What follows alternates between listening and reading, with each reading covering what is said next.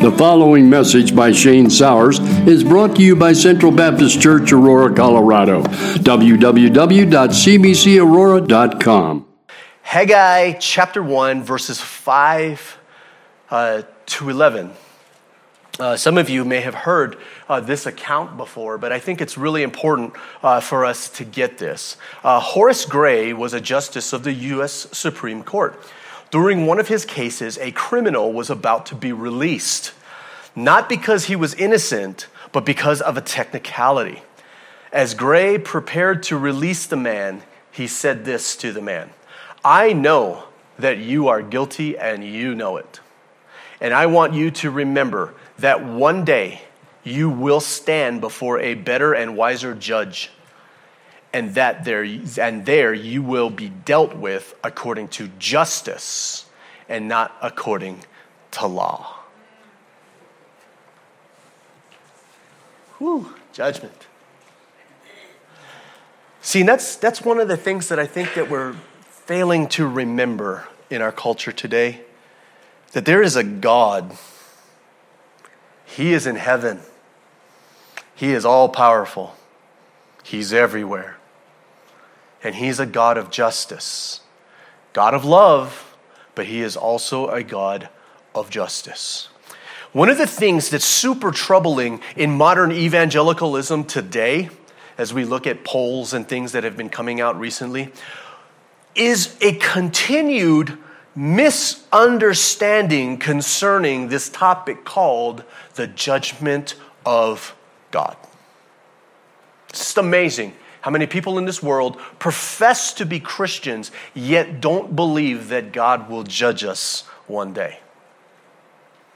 More and more it's happening. And as, this, as these polls have been going throughout the years, I'm starting to see this percentage climb more and more. Specifically, it, the justice of God, but more generally, why this is frightening is we're having this issue when it comes more generally to the character of God. We're losing this.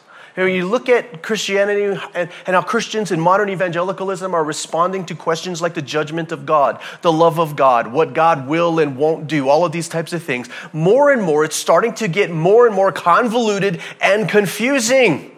Like R.C. Sproul used to say, we have given the world the idea that God is more like Mr. Rogers than the God of the Bible. People think that God's up there and God's just like Mr. Rogers, changing his shoes, taking off his, his suit coat and putting on cardigans and sweaters and, and just there up there humming and singing and all that stuff and not thinking that God is the God of the Bible. And when we hear when I hear things like this, as I always ask, and I ask everyone today that, that gives me some of these types of things, and I'll say this again today what Bible are you reading?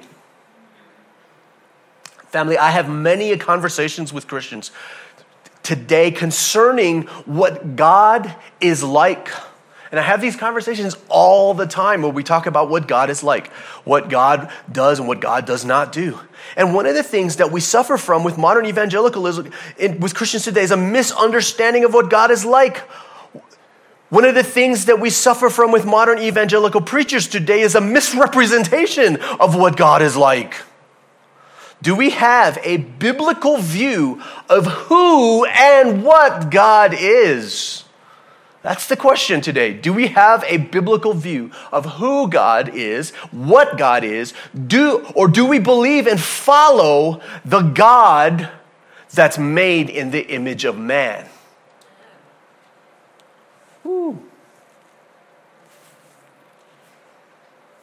The God of today, in a lot of ways, is made in the image of man. Again, when we see popular polls that's taken each year with, where pastors and Christians are interviewed, the results always interests me. But one of the things that remain constant is we don't have a biblical worldview when it comes to who God is, more specifically, what God will and will not do. All you got to do, pick a topic, almost any topic, and you will hear many a response. And responses like this I, I believe God would do that. I believe that's what God is like. The God that I serve, He's a God that will do those things. The other thing that I hear, I can't believe God would do that, Shane. No, uh uh-uh. uh No, not the God I serve. The God I serve, He would not do anything like that. He won't do anything. I can't believe that God could do such a thing. And then I say again, what Bible are you reading? When the church consultant comes up to me, tells me all the time, Shane, do not say that God will judge. People don't like that, and they will not want to come to your church. I get this all the time. Shane, you, you, I, I, heard your sermon. I watched your, your video. You talked about, you know, that, that, that, that there's a hell, that God's going to send people to hell if they don't believe that Jesus is the Christ, the Son of the living God. You, you can't say that. You can't say stuff like that because people don't want to hear that. you know, I get this. Uh, you know, you don't, don't do that. And you know what? They're not going to come to your church if you do. yeah. Yeah, we see that. We know that. But it's not true. It's not true. Because people today want to hear what their itching ears want to hear. That's how it is. That's how it is. We want to hear what our itching ears want to hear. See, this is the importance of the minor prophets. Now, we call them minor prophets, but let me just say this the minor prophets are major when it comes to giving us a clear picture of the character of God. The minor prophets, they tell us, they show us what God is capable of doing. We see what he did and what he will continue to do. Oh, and this is huge because this is another response I get. You oh, know, Shane, you talk about the minor prophets and we talk about the judgment of God and what God did to the people. No, no, no, no, no. You can't, you can't do that. It's the Old Testament, man. And, and, and I get this a lot, right? You can't pass it off as, oh, Shane, man, it's the Old Testament. It doesn't apply to us today. No, no, no, no, no. The Bible says Jesus is the same yesterday, today, and forever. He's the same. He is not man that he should change. Oh, but Shane, you got to understand that the, that the, the God of the Old Testament, he, he's the, that's the mean God. You know, the New Testament is the nice God. And I'm just like, again, what Bible are you reading? You make that comment to the people in Bethsaida and Chorazin. Why do I say that? Because you remember when Jesus passed judgment upon them? He said, Woe to you, Bethsaida! Woe to you, Chorazin! It's going to be better for Sodom and Gomorrah than it will be for you. Oh, come on oh, the God of the Old Testament is, is nice eh, or, or is mean, and the God of the New Testament is nice. We got to stop this. It's just an excuse. Reality is, is that God, consistent throughout all of Scripture, God will do what it takes to get our attention. He will communicate through circumstances. Do you know why he's going to do this? Because not only is he a God of justice, he's also a God of love. And family, parents, won't we do whatever we need to do to get our kids' attention? If we need to get our kids' attention, will we not do what it is that we need to do? when it comes to rescuing our children, when it comes to saving our children, will we not do anything that we need to do? I remember one time, and I think about this, and every time I think about doing anything for our kids, I think about one time I'm in summer school and, and I'm walking to class. See, my mom, she thought, okay, I gotta, you know, she slept all night, you know, worked all night, she got in, got in the car. She was just like, you know what? I'm just gonna drop them off in Sunday school. So my mom just jumped in the car with her nightgown on and drove me to summer school. And I'm walking to summer school, walking to class, and guess what happens? I get hit by a car. Boom. I'm on the ground, you know, seeing stars, all this stuff, but I will never forget this. I turn my head to this side, to this side and I see my mom out of the car running in her nightgown. there's nothing your parents won't do. Seriously. We won't, we, parents, we will, there's, there's nothing we won't do for our children, is what I'm really trying to say. And sometimes our children have to go through difficult things in order for them to grow, right? Some things are, it's not going to feel good for them. But we got to let it happen so that they'll grow, so that they'll mature. We can't rescue them from everything.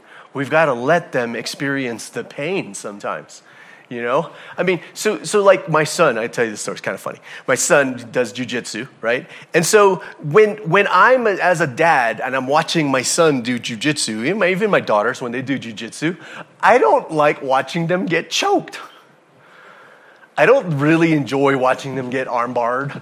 I'm not enjoying all of that stuff. It's not, it's not, it's not that great. But I let it happen. Why? Because they have to go through that in order for them to learn. And by going through that, they'll get stronger, they'll get wiser, they'll get more knowledgeable. And even sometimes I have to do it. What do you mean by I have to do it? Scott is very, very protected at the jiu-jitsu mat. Not anymore. Now, he's 18 now, so he does not. When he was younger, he was very protective. And the coaches was always protecting Scott. So if Scott's rolling with somebody that's out of control, they'll protect Scott. Hey, you know, all this stuff. You know, we, they won't let people do mean things to Scott. But one day, I have Scott in this really bizarre pretzel move where his head is, where his foot is touching his head, right?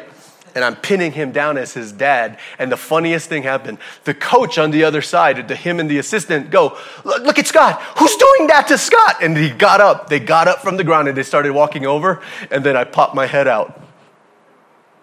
And they go, oh, dad.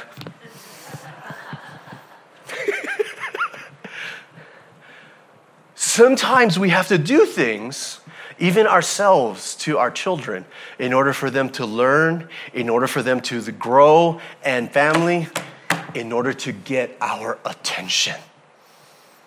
You guys have to do that with your kids sometimes? You know, it's not uncommon every once in a while, especially when it's on the weekends and the kids don't have to do school and they'll sit there for, you know, to, for 35 hours playing video games. And then you have to say their name more than once. Right? Sean. Sean. Sean. Is that bringing back memories? He will do what it takes to get our attention. He will communicate through circumstances. If our priorities are out of whack, God is wanting to get our attention. And just like it was then, it's the same for us today. God will get our attentions through frustrations in life, through difficulty, through suffering, through pain. Get your priorities straight, says the Lord. Haggai chapter 1, verses 5 to 11. This is what the Lord of heaven's armies says. Look at what's happening to you. You have planted much, but harvest little. You eat, but are not satisfied. You drink, but are still thirsty. You put clothes, or put on clothes, but cannot keep warm. Your wages disappear as though you were putting them in pockets filled with holes. This is what the Lord of heaven's armies says. Look at what's happening to you. Now go up to the hills, bring down timber, and rebuild my house then I will take pleasure in it and be honored, says the Lord. You hoped for rich harvests, but they were poor. And when you brought your harvest home, I blew it away. Why? Because my house lies in ruins, says the Lord of heaven's armies. While all of you are busy building your own fine, luxurious houses, it's because of you that the heavens withhold the dew and the earth produces no crops. I have called for a drought on your fields and hills, a drought to wither the grain and grapes and olive trees and all other crops, or your other crops, a drought to starve you and your livestock and to ruin everything you have worked so hard to get. Whoa. Come on, let's shake, shake ourselves. Here we go. Did I just hear what I just heard? Family, this is the word of the Lord. The grass withers, the flower fades, but the word of our God stands forever. Let's pray. Father, we thank you so much for your word. We thank you that it is a light unto our feet, a lamp unto our feet, and a light unto our path, Lord. Father, I pray that you continue to move upon our hearts, transform us into the likeness of Christ. We thank you in Jesus' name. Amen. Uh, just really quick. Hey, Barbara, you got lots of cards back there, just FYI, before you leave. You know, there might be gift certificates in there. Those Target cards, they're, they're, they're amazing. Um, so, family, the first thing we're going to look at today is the reality of the hand of God frustrating our lives to help us get our priorities in order. I mean, just think, you heard what I just read.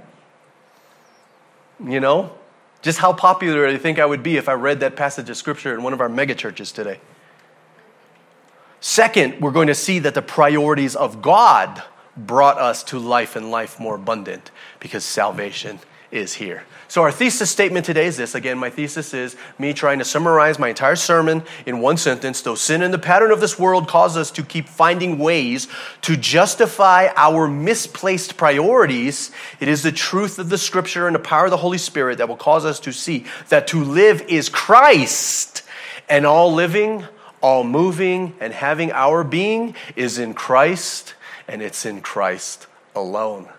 Whew, this is going to be shocking at the end. You watch, watch. But I am, I am setting you up. I'm setting you up here, okay? Number one, judgment. God is trying to get our attention, He's trying to communicate through circumstance. When our priorities are not in its proper place, when they are misplaced, when our priorities are out of whack, God is trying to get our attention. So remember the picture that we got from last week putting our lives and our lifestyles ahead of the work and the things of the Lord. I love the way Matthew Henry describes this. This is genius. Watch this. He says this They neglected the building of God's house and put that off, that they might have time and money for their secular affairs. They desired to be excused from such an expensive piece of work under this pretense that I gotta provide for my family. My children must have meat and portions too. And until they have got beforehand in the world, they cannot even think about rebuilding the temple. Remember that. That's, that's what we saw last week. It, it's, it, we got to get our lives in order. I got to get things in order. So, yes, I can't do the work, God, that you want me to do because I don't have the time, nor do I have the resources to do that because I got to take care of stuff. I got to take care of my kids. I got to pay my bills. I got electric bills coming up. You want me to pay my electric bill, don't you, God? Got that water bill, you know, and that Xcel bill is getting bigger all the time. I got stuff I got to take care of. I got stuff I got to pay for. I can't even think about rebuilding the temple. They got to get it all together in life before they will expend time and resources for the Lord and for His kingdom. But the misplaced priorities are bringing the discipline of the Lord.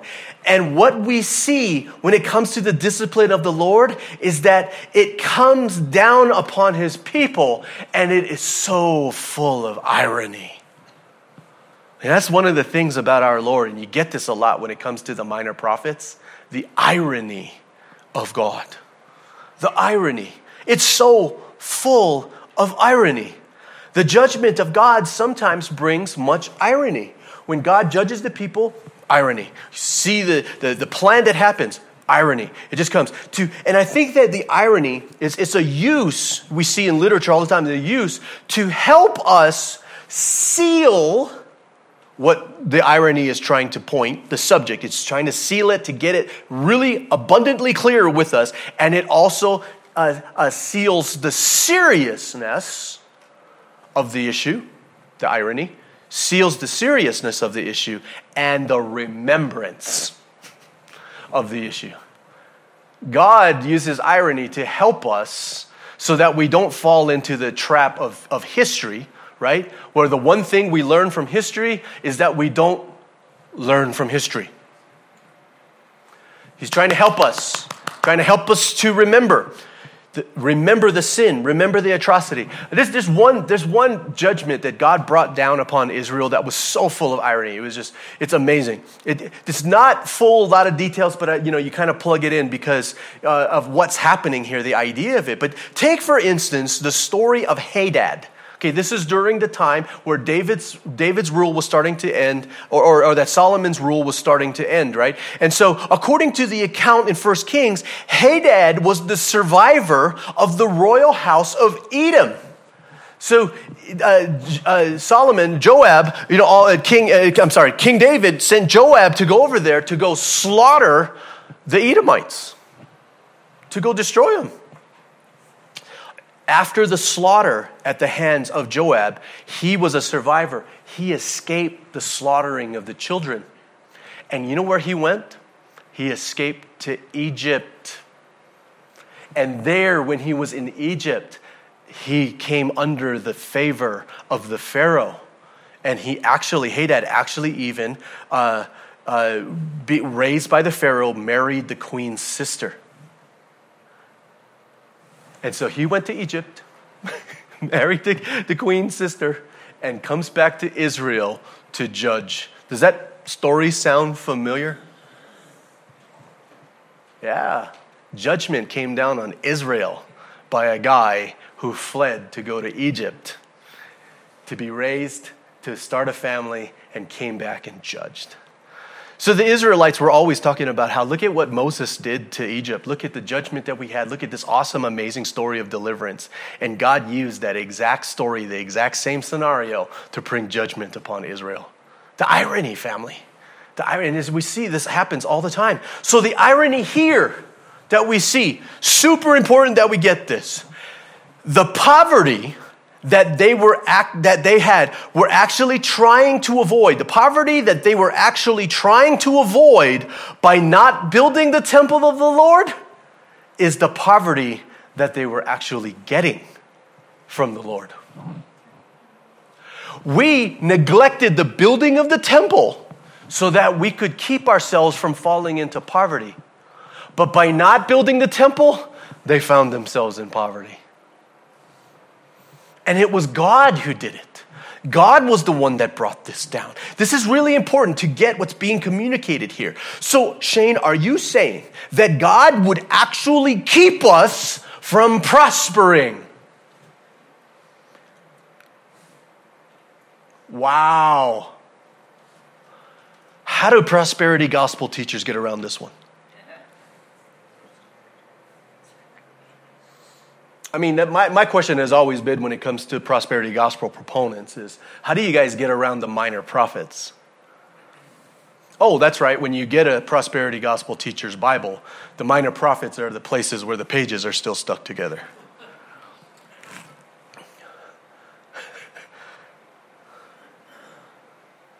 How, so, God would actually keep us from prospering? Why would He do such a thing? See, not a common message coming from evangelical pulpits in America.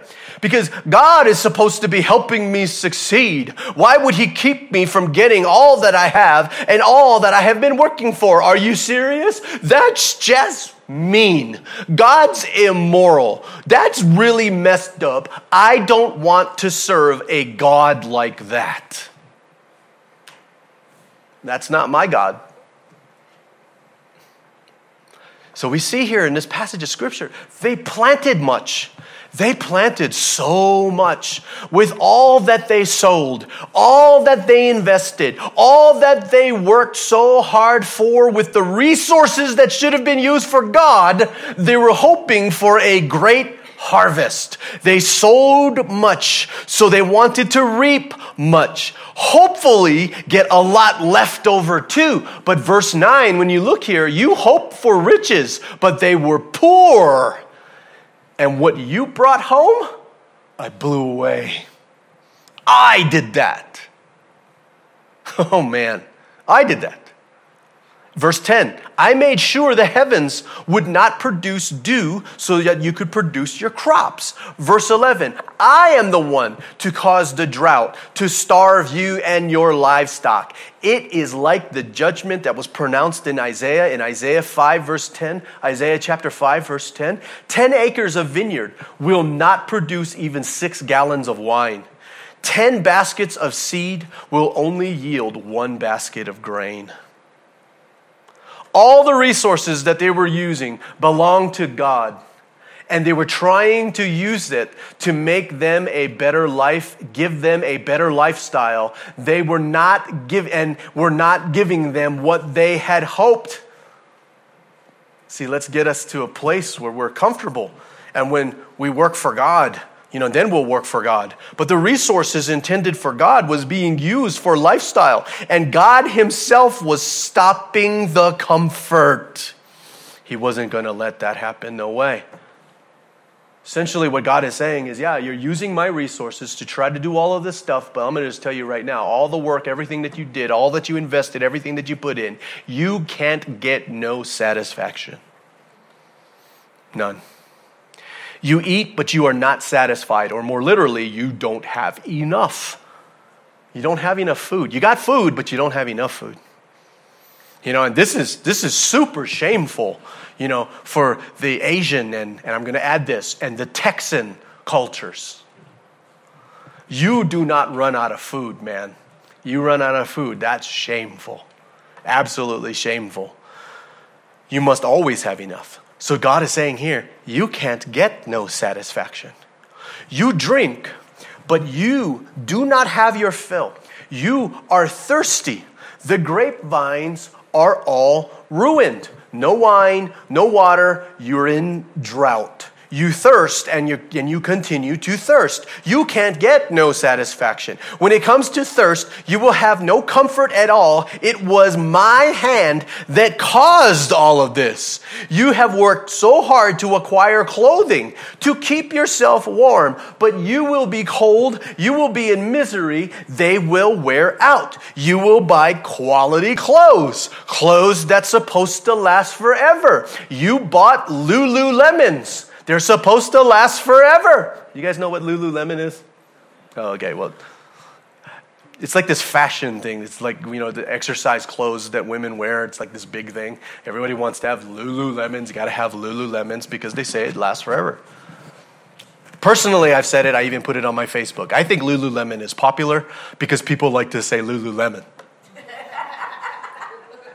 I love saying it, man. I, I, relish the opportunity. Hey, is there something from Lululemon that you'd like for me to go pick up for you? It's supposed to last forever. We, they bought quality clothes, and it didn't last forever. they were lasting as long as the inexpensive, uh, the, the ones without quality. And when it's cold, you're going to put these clothes on, and you will not get warm. You are not going to get any satisfaction. And here's the biggie. And moreover, your wages are going to disappear as if you were putting them in a bag that had holes in it. Just like flour going through a sieve, so your money is now disappearing. One commentator writes this God was speaking to them through such circumstances as rising prices and inflation. God's trying to get their attention with rising prices and inflation. God's trying to get our attention with rising prices and inflation. One of my old pastor friends used to say, It's like there's too much month at the end of the money. I used to love that saying. There's too much month at the end of the money. You work so hard for everything you get. And when you, and when you get all that you had worked so hard to get, it just disappears just man, I just got all this stuff. I just got all this money is just coming in, and it's just you know all this stuff is just really great. But then all of a sudden, there's rising taxes. Our investments crash. Our crypto coin loses its value. Gas prices start to go up. But I just got a huge raise. Medical premiums go up, utilities go up, new tires keep climbing in price. I remember when you could, you know, when each tire to replace, you could get brand new tires on your car. It was only like 50 bucks per tire. Plumbers charge $800 an hour now. It's just so expensive to live. No matter how hard I work, no matter what I do, no matter how much we save, we can never get ahead. Now I got I got to pay for warranties. This is what drives me nuts. We got to pay for warranties to back up warranties. You guys get that? There's a one year manufacturer warranty on it. You go and you go up to the stuff, and what do they try to sell you? For $135, we can give you another warranty on top of that. All right, you know, it's, it's, it just continues to build. We pay for warranties now to back up warranties. We buy water. Could you imagine telling your great great grandmother that you buy water today? My great my great great grandmother would punch me in the face if she found out I was paying for water. We buy water pretty soon we're going to have to buy air. Oh, you know what? We already do. We already do. When we moved here from Hawaii, I was having a hard time breathing. I went to Dick's Sporting Goods to go get that oxygen tank to breathe. We buy air now. Many will say that when they get a raise, it doesn't take long and they need another one. Like money in money bags that have holes in them. Family, how is this possible? How in the world does the living God, the God of love, grace, and mercy, allow this to happen to his people? Here's the big punch of the day, verse 11. And to ruin everything you have worked so hard to get. You worked so hard for everything that you got. You worked so hard to get more. You were not lazy. No, you're not slothful. You were not in slumber. No, you did work hard. You used all the energy and resources that belonged to me. And so, I have ruined everything that you've worked for. Your priority is out of whack. Your priorities are messed up. Your priorities are misplaced. So, you know what? and it pains me to say this, but in essence, this is what he's saying. Because you've done this, I ruined your life.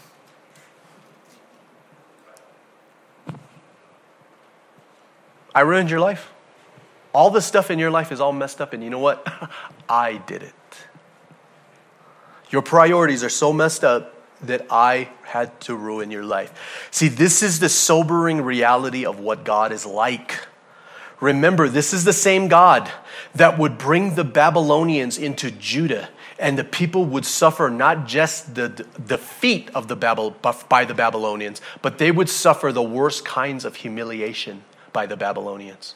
Also, this is the same God that will allow the Israelites to suffer defeat and have his ark taken and presented to a false God as spoils of war. Yeah.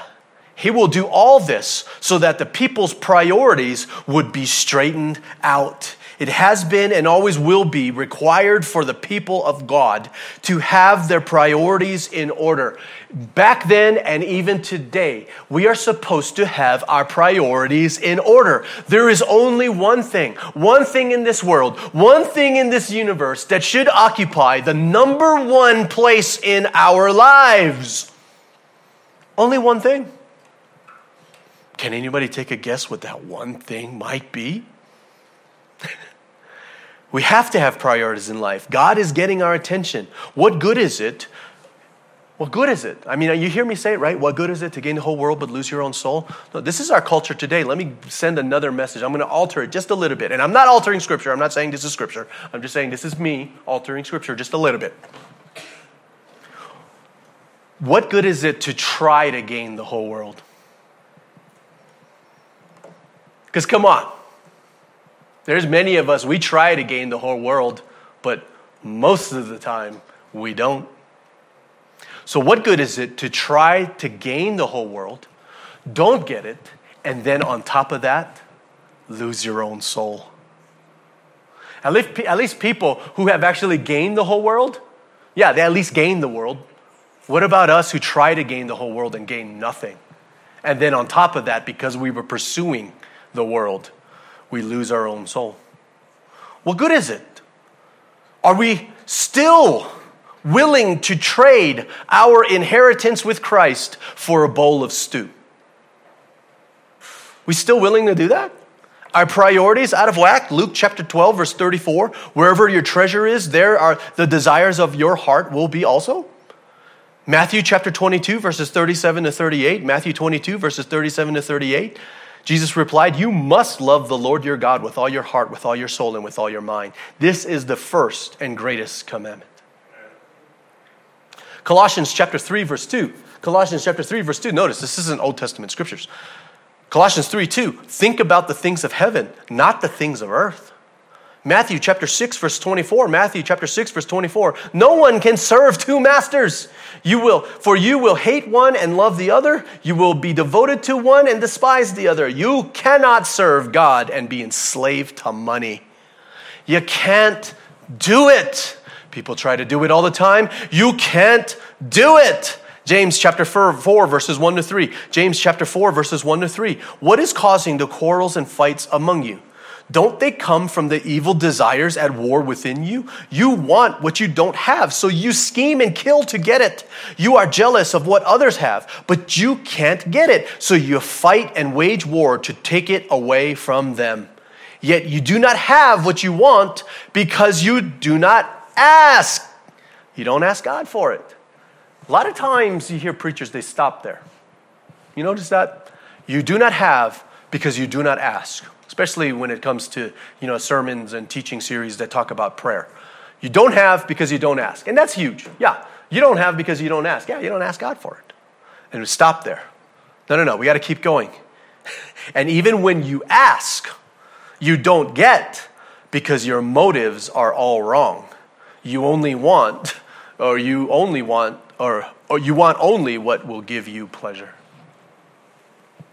So you don't have because you don't ask.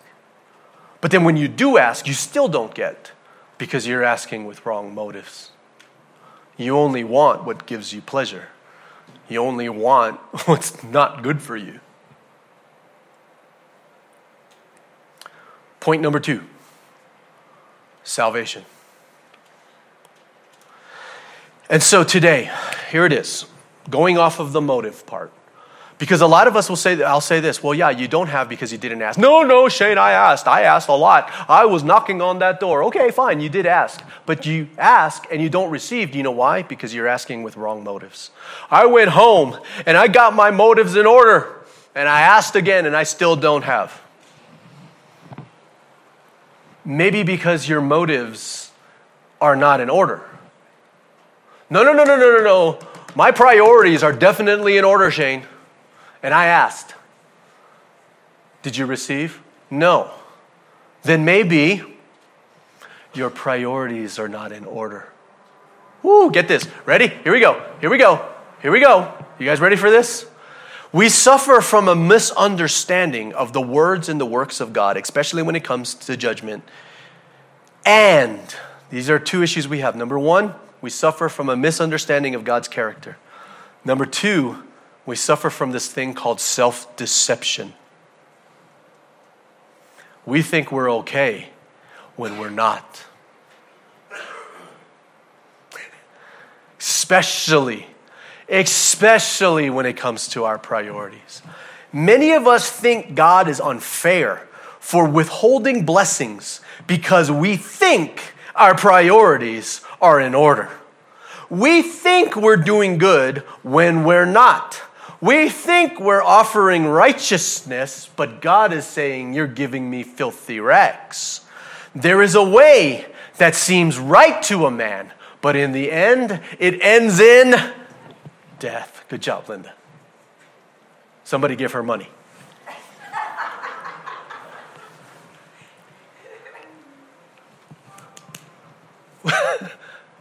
we think it's right, but it ends in death.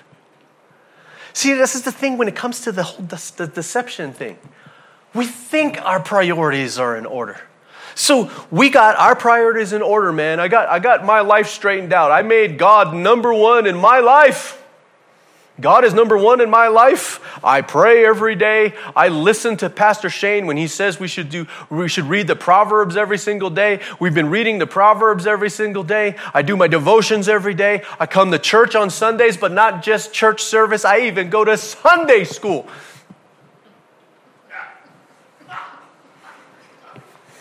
I give 9.8% my tithes and offerings.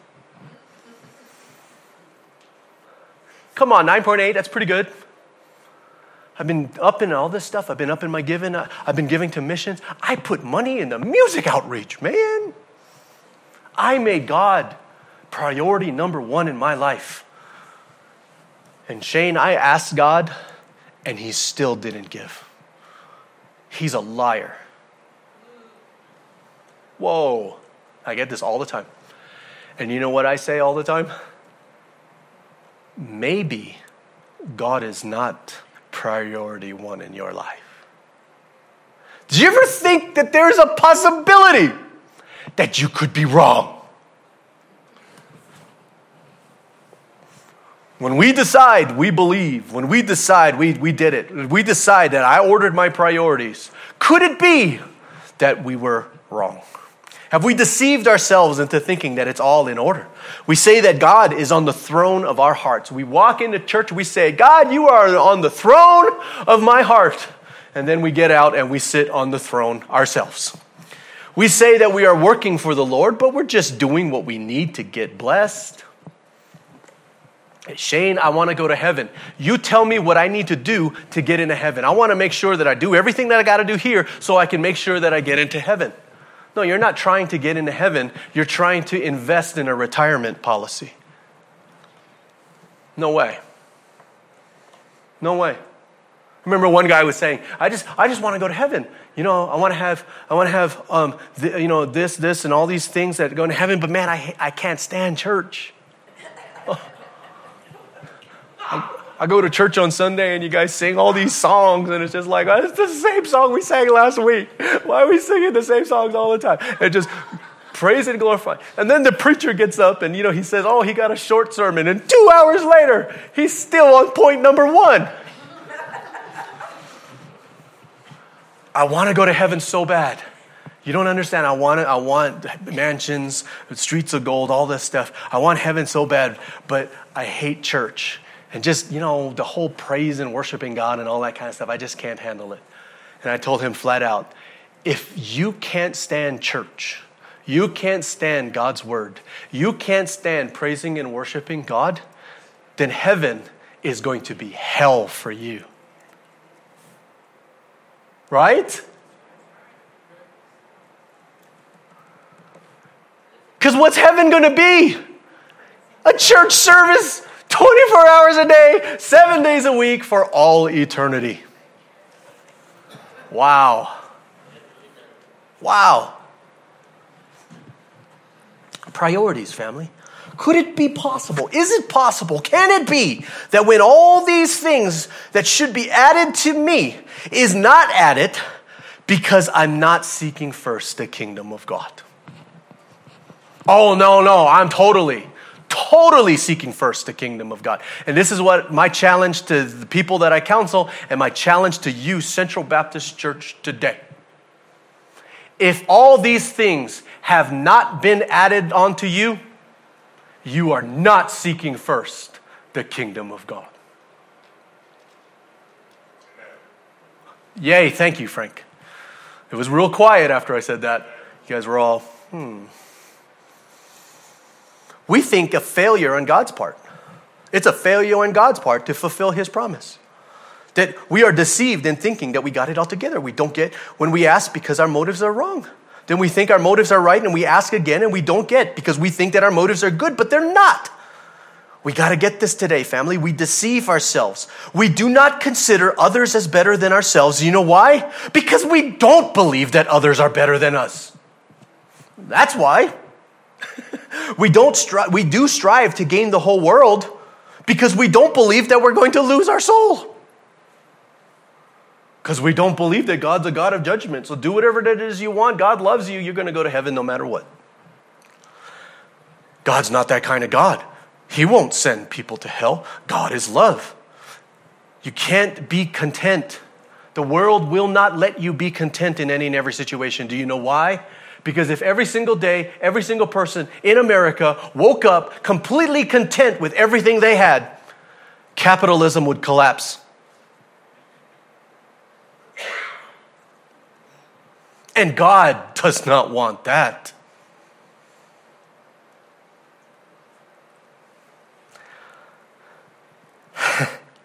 but He is also the God of justice. And there is a place of weeping and gnashing of teeth. You cannot serve God and money. You can't serve both. You might try, but you are deceiving yourself if you think you can. We obsess over money and the things of this world and say that we're not ruled by them. We say that God is first in our life, family. It's self deception, it's the emperor's new clothes. That's what it is. Because here it is. All right, we're going to close with this. In reality, if you really are seeking first the kingdom of God, here it is. If you really are on this side, all everybody on this side, if you really are seeking first the kingdom of God, okay, everybody in here, the middle, if you really are seeking first the kingdom of God on this side. If you really are seeking the kingdom of God, seeking first the kingdom of God, if you really are seeking first the kingdom of God, if that's really true, if it's really true, then you know what? You will not be concerned about these all these things being added. Hello. Seeking first the kingdom of God, and all these things will be added onto you. No, if you really were seeking the kingdom of God, you could care less whether these things were added. A change, a transformation that takes place when you got your eyes fixed upon Jesus Christ, the author and finisher of your faith. When you got your eyes on Jesus, all the things in this world will grow strangely dim. Nothing is going to matter when you've got your eyes upon Christ. We won't be concerned with the things of the world anymore. We're not going to be concerned with civilian affairs. All we will care about is pleasing our commanding officer. 1 Timothy chapter 2 verse 4. We're not going to get involved in civilian affairs. We're not going to get tangled up with the things of this world. All we care about is pleasing our commanding officer. Family, this is life and life more abundant that we find in Christ. Life and life more abundant. And what's, what's amazing, and, and, and, and me, me, and, me and Don and Steve, we've been praying. Don, remember, we've been praying for revival, haven't we? We have been praying for revival here at Central Baptist Church for a really, really long time. I'm believing that God's going to do that. I still am. And we are going to talk about revival here in, in, a, in, in Haggai. We're going to see it. Because it says in Haggai something absolutely amazing that he sparked the enthusiasm, Zerubbabel, and the people sparked the enthusiasm. Uh, you guys ever been into a place where you would say that God supernaturally sparked your enthusiasm? You ever had that? It, it, it, it's just, it's, it's an amazing feeling. You know, we would use words like, man, I was, I'm sold out for Jesus. I'm, I'm on fire for Jesus, right, Steve? You know, we're on fire. We used to use that all the time. Sold out for Jesus, on fire for God, man. There's just nothing. And you know, one thing that was just absolutely amazing that I noticed, you know, when those times will happen where God spark, when He sparks your enthusiasm, you just absolutely, all you are is just God empowers you and just gets rid of all the distractions, all these things. And, all, you know, it, we'll talk about this as to why it doesn't, it's not that way all the time. You know, it's like you wish it was like that all the time. But there's a reason why it's not like this all the time. But all the distractions, everything, moving forward, all this, seeing this. The one thing that I think that I always thought was absolutely amazing the things of the world really do go strangely dim. It really, it's, it's amazing. It's just like, you know, it's just now it's just like, you know, the, the, the, we can't get the vote for the Speaker of the House, and we're sitting back here going, what in the world is going on with everybody? This world is just gone. This everything is just wrong. All this stuff, and it's just not that you don't care, but when this thing is happening, it's just like, you know what? That's in God's hands. You know? We pray for him. God, I pray that you help the world, help our government, help all this kind of stuff. But I, my eyes are back. It's, it's absolutely amazing. The things of the world actually do go strangely dim. And nothing will faze you. None of this stuff happens. This is what I pray that's going to happen for the church in modern evangelicalism today. That we will get our priorities truly in line. And I'm believing that God is going to help us do that. For many of us, God is going to do it for us because I just can't. And He's going to spark the enthusiasm of His people. This is how God is. But Shane, come on, seriously. That's Old Testament stuff, man. God's not going to spark the enthusiasm of his people today. What did I say about the Old Testament stuff? God is the same yesterday, today, and forever. And if he did it for them, I know he will do it for us. Life, life more abundant, the salvation that Jesus brings. This is the gospel of Jesus, family that Jesus died for our sins according to the scriptures, and he was buried, and he was raised on the third day according to the scriptures. The saying is trustworthy and deserving of full acceptance that Christ Jesus came into this world to save sinners. He became sin, who knew no sin, that we might become the righteousness of God in Christ Jesus. Family, did you know the Bible also says that if you confess with your mouth that Jesus is Lord and you believe in your heart that God raised him from the dead, you will be saved? All who call upon the name of the Lord shall be saved. If you confess your sins, he is faithful and just to forgive us our sins and to cleanse us from all unrighteousness. Yeah, our priorities. Yeah, we many of us are guilty of not having put God first. But you know there's forgiveness for you today and strength for the, for the new time, for the new day and the fullness. And I love this. When we have our eyes fixed upon Christ, when we are doing the work that, that, he, that he has called us to do, you know, what's, you know what's really interesting? Here's the last thing. You get, you, you, when, when, your, when your priorities are right and you are actively working, doing what it is that God has called us to do, when I read the Psalms, it applies to me, man. Think about this. When you're doing what it is that you're supposed to do, I'll, I'll, you know, every once in a while I'll do like a psalm check where I'll check. When David is talking about stuff and it's resonating with you, when you can say, listen to the Psalms and you be like, man, that's my life right now. That, that's me reading the Psalms. That's me reading Proverbs. That's me. That's me. That's me. When we resonate with that, then we're walking on the straight and narrow. We're moving and having our being within Christ. It's when we're reading the Psalms and we're just kind of like, I ain't got no enemies in my life. Nobody's persecuting me for standing up as a Christian. Uh, I'm not, I'm not exhausted and tired doing the work of God. When all this stuff doesn't apply, it's telling you that there's something wrong. And I mean that, I wanted to say that because people have a problem with Luke chapter 12, verse 33 when they hear it.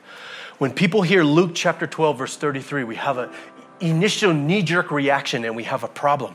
But when we have our eyes fixed on Christ and our priorities are straight, Luke 20, 12 to 33 is something absolutely amazing. It's not a problem. Sell your possessions and give to those in need. Ooh. Whoa. Did Jesus just say that? What does he want? He want my firstborn too? He want blood? Sell your possessions and give to those in need. This will store up treasure for you in heaven. And the purses of heaven never get old or develop holes.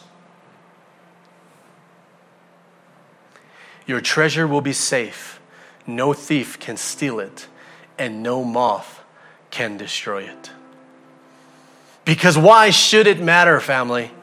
Our only purpose in life is to glorify God and enjoy Him forever, right? Right?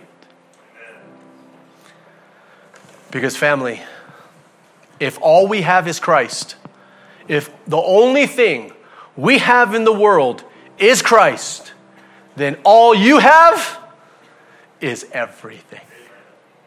Let's pray. Thank you for listening, and may the Lord bless you and keep you. For more information about Central Baptist Church, go to www.cbcaurora.com.